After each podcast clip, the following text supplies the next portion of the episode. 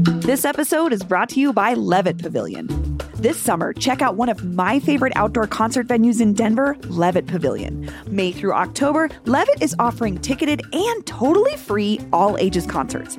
I feel like we just go to anything that's free because it's like the kids can be at the show and it's people aren't weird about it and you can like bring a picnic. It's awesome. Some of the free shows this season include Is Kali, Melvin Seals, War and Treaty, Sunny War, Charlie Tuna, and more. To RSVP for free shows and buy tickets, plus see the full concert schedule, go to levittdenver.org. That's levittdenver.org.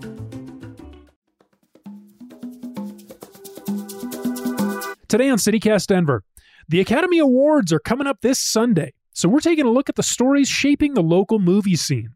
Which nominees have Colorado connections? What do we have to do to see more of our beautiful state up on the big screen?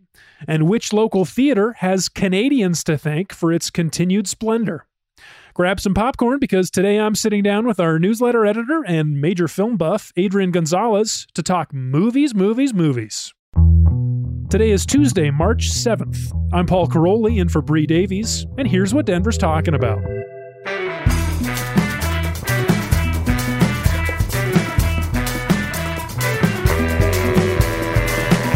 Welcome back to CityCast Denver. Uh, my name is Paul Karolyi. I'm sitting here at the Jewish Community Center on location with our newsletter editor, Adrian Gonzalez. Adrian, welcome to the show. Hey, good morning, Paul. Happy to be here. Yeah, and where where are we? We're in an exciting place here today. The Jewish Community Center of Denver, recording on location. Uh, they invited us out here because uh, they're doing their annual Tzedakah for Kids fundraiser, and uh, we're participating. We're helping getting the word out about that this year. Um, if you're not familiar with the JCC, it's an organization dedicated to creating an inclusive atmosphere that enables personal growth, education, health, wellness, and the arts. Nowhere else in the Denver metro area can one go to drop a child off at preschool, attend a ceramics class, see a personal fitness trainer, swim outdoors, and attend cultural events such as the Denver Jewish Film Festival all in one place. Um, like I said, we're here because they're doing a fundraiser. Um, and if you're listening to this on Tuesday, March 7th, then it is still running and you can still donate if you want to help out with uh, all the great summer camps and English as a second language programs that they do here. Now's the time. Check out the link in our show notes to learn more.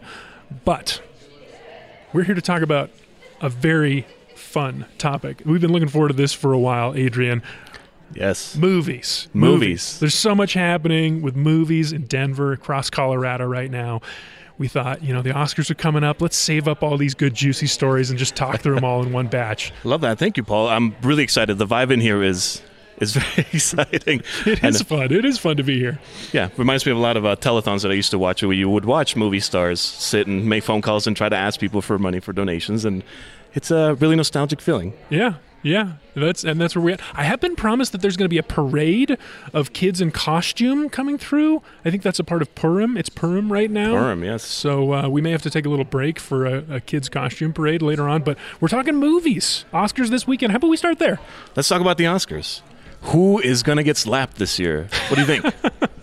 I hope nobody. I hope nobody. hope that no was that was an awful occurrence, and hope that hope that no nobody else gets slapped. I can't ever believe again. it was a year ago that, That was happened. I I, I mean the, the way that I screamed when that happened. But anyway, let's talk about the Oscars. There's going to be some Coloradans in attendance. That's right. Uh, we've got Samuel D. Hunter. He wrote The Whale. Kind of an interesting story behind this one. So, The Whale is that movie about um, uh, Brendan Fraser plays a, a, an overweight person, Yes, and uh, it's a story about him and his his daughter. Have you seen that one? I have. I've seen it a couple times. Um, we had it at the Denver Film Festival when I was with them, and I got a chance to meet Samuel Hunter.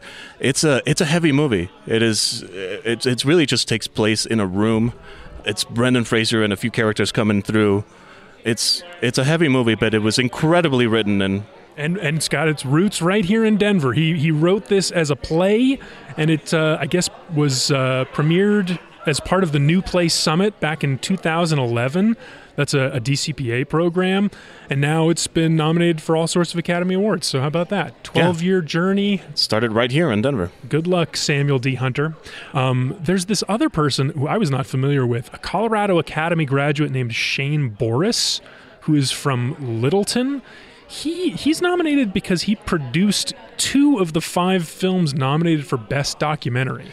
Yeah, that's right. Navalny is one of them, which I haven't seen, but it is on HBO. I, I, it's on my list. Mm-hmm. And what's the other one, Paul? The other one is Fire of Love. That's right, Fire of Love. I love this movie. This is a great movie. This is about uh, two scientists that uh, it's not a spoiler. It's in the part of part of the movie. They die in a volcano explosion. Uh, they die doing what they love, and it follows follows their story. It's a really heartwarming and, and just a really good angle on, on a love story. Yeah, it's. Uh, I, I I did not finish it. I watched the first thirty minutes of Fire of Love. I think I will probably try to finish it before this weekend. But it's cool that this Denverite guy is behind two of the five. I actually didn't know that was him. I, I saw this originally at, at Sundance a couple years ago and had no idea that it had ties to Denver. I had no idea you were such a big movie guy. I knew you worked at Denver Film. What's your relationship with movies? I love movies, Paul. I grew up watching movies. Um, the fun experience of being an immigrant and being from Mexico, I grew up watching so many movies Mm-hmm. dubbed in Spanish because you get all the big Hollywood releases and they, they release them in Mexico a little bit later, dubbed in Spanish. Sometimes subtitles, but as a kid, you don't want to, you can't read subtitles. So it was fun to come and rediscover all of my favorites and then listen to the weird English voices uh, in some of my favorite movies. Uh, one of them, notably, A Bug's Life. I love A Bug's Life. That was a weird one to listen to in English. Um, shout out to Shrek 2 that has a great cast, one of the better dubbed Spanish movies. but I Okay, loved it. I'm Shrek coming to the U.S., man. That was that was part of my growing up as an American experience to to get to experience film and culture and yeah, just always been a film lover. Well, Adrian, let's move on to our next topic. This is something that you and I have both we've been talking about this for a while because there's something changing with the way Colorado incentivizes film productions in the state. This film incentive program. Yes. I know you looked into this a little bit. Can you explain maybe we should start with just what that program even is? Yeah, so it's the Colorado Film Incentive Program, and essentially they're they're a program that incentivizes film production in Colorado. Now, now that that doesn't just mean movies. Uh, that's Okay. documentaries. Uh, that's uh, also encompasses video game creation. Uh, Huh. So it's really more of a broad, creative film in a more open way. Okay, interesting. So that includes television series, streaming series, music videos, which we have a great music video scene here, uh, industrials, documentaries, video games, uh, as well as feature films. So essentially, what it does is it creates an incentive that gives you 20% off write-off, tax write-off for film productions that are set in Colorado. Um, and one of the requirements that they have is you need to have at least 50% of your workforce be in Colorado, be Colorado. And So Okay. it helps create jobs for Coloradans, essentially. Um, now, there's a, a few other uh, obstacles, I guess I would call them, that, that you have to to apply to get this incentive. Uh, one of them, also an important one, is that your production has to at least have hundred thousand dollars worth of qualifying expenses, and then they give you twenty percent back on those qualifying expenses. Um, it's it's a little tricky, which is part of what the study. Uh, that we're going to talk about gets into. Yeah, so bef- before we get into that study, actually, wh- why is this important? Why does this matter? Like, how would this affect regular, like, moviegoer's life? How would someone understand what this is? That's a great question. I think um, you know one of the examples that I come back to, and this is more on on a, on a different side, but The Last of Us. If any of you are watching this show, there was a moment in an episode recently that uh, they land in Colorado. It's part of the video game. And they go to the quote unquote University of Eastern Colorado that looks suspiciously like CSU, which is not in Eastern Colorado, it's in Northern Colorado, but was filmed in Canada. Partially because of the incentives, partially also that the production is, is set there. But really what they say is, that it creates a vision of what Colorado is to outsiders. So it creates a tourism draw to Colorado. Okay. Like when you see a movie about Colorado and it's set there and then you could see, you know, something like this, like the JCC, right? And that's like an actual thing that's in Colorado, not Alberta being, you know, cast as Colorado, which Right. Would create a distorted idea. So it's both to support the local film industry and professional creatives here and to convey a message about what Colorado is to the world. A little Yes. bit of both. So tell me about this study. Why why is a study happening? What is the study of? Uh, the study was commissioned by Denver Arts and Venues uh, and Colorado Creative Industries, which are two city-run organizations. They, they wanted to look at the industry as a whole and what they were missing or what, what they were seeing in uh, in the Colorado film industry. Uh, and they found that between 2011 and 2019, Colorado's film industry grew faster than the national average at 49%, hmm. uh, 43%, excuse me. But it also found, I think, the important key part of the study is that the lack of incentives and the hardship for folks to get these incentives uh, in Colorado productions was really harmful. And then it was exacerbated by the COVID 19 pandemic, which is a really key finding.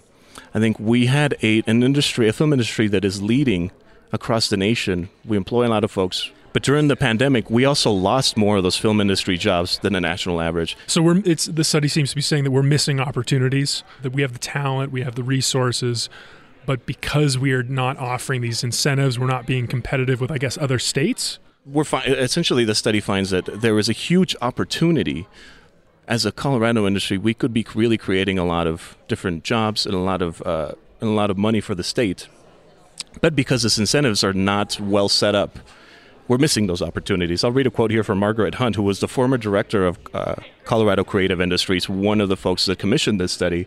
She says, quote, we found that this industry represents an incredible opportunity, both economically and culturally, and the industry's success would be beneficial for all Coloradans. So, part of the big thing okay. that they're proposing, wrapping up the whole report, mm-hmm.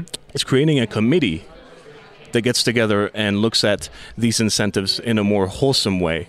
Uh, this committee would be in charge of looking at collective strategy for how these incentives would be built.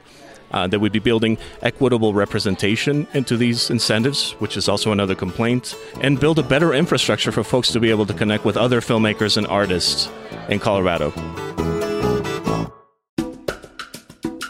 This episode is brought to you by the Colorado Wine Board because the wine community here is like surprisingly robust. I mean, think about Bigsby's Folly and Infinite Monkey Theorem here in Denver alone, and there are urban wineries all across the Front Range. Then there's the Western Slope, Paonia, I mean, Palisade. Hello, Palisade wine, are you kidding me? It didn't used to really be a thing, but from what I hear, it's very much a thing now. There are more than 165 wineries across Colorado to explore, and they produce all sorts of wine that reflect our unique culture and climate. So finding a label that you're going to love is easy, no matter where your adventure takes you. Discover it for yourself and support local winemakers at coloradowine.com. That's coloradowine.com. Well, speaking of, uh, of Canada, maybe that'd be a good segue for our next topic the state of Denver theaters. Lots of sad news in this area. Yes. But I thought we might start with a, uh, a nice story from the past. And I learned this actually from uh, a book you lent me, Adrian, a few weeks ago after I uh, talked to former Mayor Federico Pena. His recent memoir tells the story of how the Mayan theater was saved in the 80s. Yes. What a great story. What a great you, story. Are you familiar? Yes. Okay. Well, for listeners who aren't, the story is in like the mid to late 80s, there was a bank, a Canadian bank, was buying up property on that block of South Broadway where the Mayan is. The Mayan, obviously, this beautiful, iconic, hundred-year-old some movie house, one of a few of that style still standing in this country. Um, so this bank was buying up property. They were intending to demolish it. Some neighbors got together trying to save the Mayan. They got in touch with Federico Pena. He was like, yeah, let's try to do this. This is a special building. So he calls up his friend, Pat Bowlen, owner of the Broncos, who, people might not know this, is Canadian. Pat Bowlen uses his secret Canada connections, calls up the bank, convinces them not to do it, and to save the Mayan. As a result, we have this beautiful theater still today. Still out there, still alive, still, and, and actually uh, playing some of the, the Oscar nominated films right now. Um, I, I, love the name Canada Connections. I feel mm-hmm. like that's a good good name for a task force, maybe even a punk band. Mm-hmm. Uh, but what a great story! I, I actually had forgotten. I, uh, I also read the book, and I love the Mayan. Obviously, as a film lover, that's uh, the most uncomfortable seat in the entire city, probably state. but it's so worth it. It is. It is. I think it's probably my favorite place to see a movie. Oh, that's Denver. great. Yeah, but I agree with you about the seats. They're not super comfortable. and the lack of air conditioning in the summer is not the nicest. but it's beautiful. It's a beautiful, beautiful building. Actually, you know, you mentioned that they're playing um, the the Oscar nominees right now. I, I we got a, a, email from a listener who flagged that this is not so much the case anymore. The Landmark, the company, the chain that owns the Mayan, I think they've changed something about the way they program their movies. Maybe you know about yes, this. yes. So this is this is part of a. Um, well, I guess where do we start? I'm going to start with actually saying something that maybe might be a hot take, but I think the landmark landmark theaters builds itself to seem like a small independent theater. hmm And so you go to the Esquire, to the Charities, the the Mayan, and, and they they have that feeling, right? It's Mhm. it's like a small independent theater. The Landmark is a national chain. They have a huge lineup of theaters across the country, Mhm. and they were actually part of a lawsuit with several uh, nonprofit independent theaters across the nation. Some in New York, um, actually, Denver Film was part of uh, part of that lawsuit, uh, claiming that they were essentially siphoning off their art house movies. So they build themselves as these independent theaters, and then they play some of the movies that uh, that would essentially play at some of the local art houses, like the Sie FilmCenter, hmm right, and some of those other theaters, uh, and essentially cannibalize some of the profits that they would have.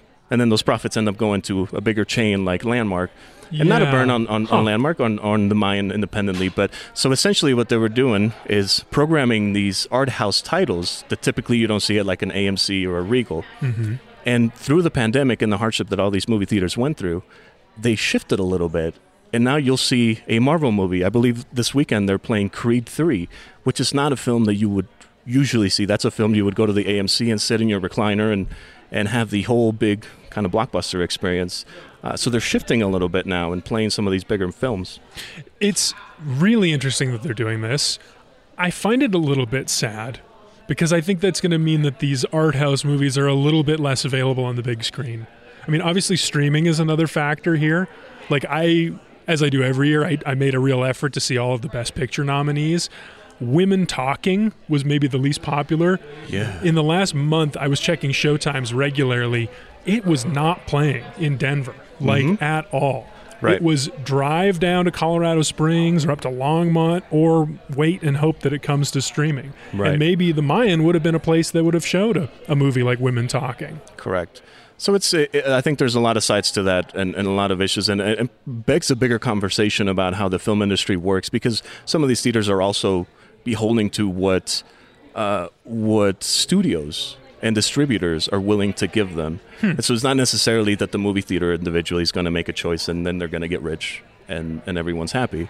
Uh, but then it also, like you said, creates a, this this gap in some of the greatest movies that, that are coming out that you'll probably never be able to see. And you know, we were joking a little bit about the Mayans theaters seating Mhm. and how unco- uncomfortable it is. I really believe that these theaters should have these differences, right? I don't go to the Mayan to to recline and have a my seated, you know, my heated seats Mhm. and enjoy a Marvel movie. I think that theater serves as a different purpose, right? But I'll go see Cocaine Bear this week at the AMC and have a ball. That's a great blockbuster film. These theaters have a little bit of a different vibe, Yeah. right? And it's part of the bigger conversations of a lot of movies coming out on streaming. What's going to get me out of the house as a regular, regular person in Colorado? I want to see this movie. Why would I go to a movie theater and pay fifteen plus dollars? Yeah. What type of experience is actually appealing for the modern movie going audience? Right. That's the big question. Is it are people interested in those the heated seats at the Regal and the big blockbusters? Are they interested in more of the art house experience? Or maybe something like the Alamo, where they're super strict about phones and they'll deliver you a cheeseburger in the middle of the movie. I don't know. What, what do you prefer? What do you tend to go to more often, Adrian? I'm personally a film nerd. I, I love independent films. I love an international film. Uh, shout out to EO this year if you've ever seen Polish films. I love to sit and cry and ponder and don't tell me how the ending works. And I want to be challenged. I'm one of those those snobs, but I also love going to the Alamo and going to an AMC. I think again they all serve its own purpose, and it doesn't matter what you're into. You should have an avenue to enjoy that in a comfortable way, in an accessible way. Uh, and I think to me this is an issue that's similar to the music industry. The music industry is some, is an industry that let itself stay in its old ways for far too long, and then streaming came along. We were all downloading illegal, illegally downloading stuff on LimeWire, and now you have Spotify, and now it creates all these different issues. You know, I think the the film industry is in a in a similar on a similar track to stay in its old ways for far too long, and then have something like streaming come along and, and really kind of not only disrupt the way that the industry works, but disrupt the way that we're able to enjoy our, our favorite movies. Yeah. And it's and it's having these effects all over the city. I mean, just in the last couple of weeks, we have two news stories here. One, Regal theaters are closing across the country as a result of some bankruptcy filing they made last year that was in part caused by the pandemic and this rise of streaming. So we are no longer going to have the Southglenn Stadium 14 and Centennial or the Meadows Stadium 12, uh, just south of the mall in Lone Tree. And then this next one hurt me a little bit more. Ah, me too.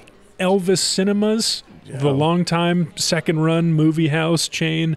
They started playing first run movies in the last few years. They announced recently that they are closing for good. Yeah. Sad. Heartbreaking, man. That was one of the few places you can go and pay under ten dollars, and it was it just felt like a great community. We were all there as as film lovers. Um, really sad news. Yeah. Do you think that there's any space? I mean, I guess this this shows it. Maybe no more space left in this movie landscape for a second run theater chain. That just might be a relic of the past now.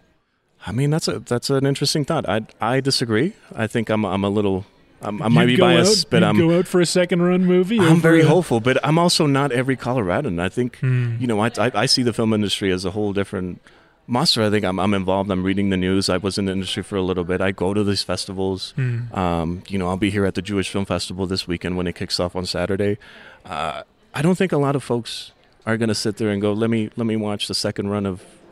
You know, uh, uh, just random movies or whatever it may be. So, I don't know. I think it's a it's a good thought. Maybe that's the case. I'm a little too hopeful. Maybe. Well, I hope you're right. I, I don't know. I honestly can't imagine going to see a second run movie. Like, you know, Right. after it's already hit the streaming service, it's a theater that's like a little bit less nice, a little bit less good food, a little bit less of everything, and the picture's a little bit less good. And I don't know. I don't. I haven't wanted to do that in a long time. Although I do have nostalgia for it. I remember enjoying movies like that as a kid quite often. That second run experience. Yeah, but nostalgia alone cannot cannot sustain an entire industry. So, lots of work to be done there. Well, I think that's a good place to end it. Let me just one more time thank the Jewish Community Center for hosting us during their Tzedakah for Kids fundraiser. Um, I, again, we'll have the link to that fundraiser if you'd like to contribute in our show notes. This is a two day long effort to raise money for the Robert E. Loup Scholarship Fund, which provides financial aid for families in the JCC's ELS programs and premier summer camps. Adrian Gonzalez, thanks for joining me. Thanks for having me, Paul. That was fun. Fun talking movies. Yeah, a lot of fun. Bring on bring on the curtains. Cut. And hey, if you're as excited about the Academy Awards this Sunday as me and Adrian, you're invited to join our official CityCast Denver Oscars pool. I'm going to put the link in the show notes, then you can make your own predictions, check out ours, and we'll see who wins bragging rights come Sunday night. And that's all for today here on CityCast Denver. If you enjoyed the show, why not take a minute to tell Shane Boris about us? Rate the show wherever you get your podcasts and subscribe to our morning newsletter, Hey Denver, by texting Denver to 66866. We'll be back tomorrow morning with more news from around the city. See you then.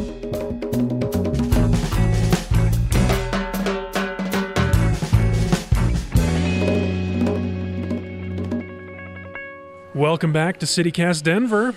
I'm Paul, and I'm here with our newsletter Adrian. Our, Newsletter Adrian. God, jeez. Let me just start again.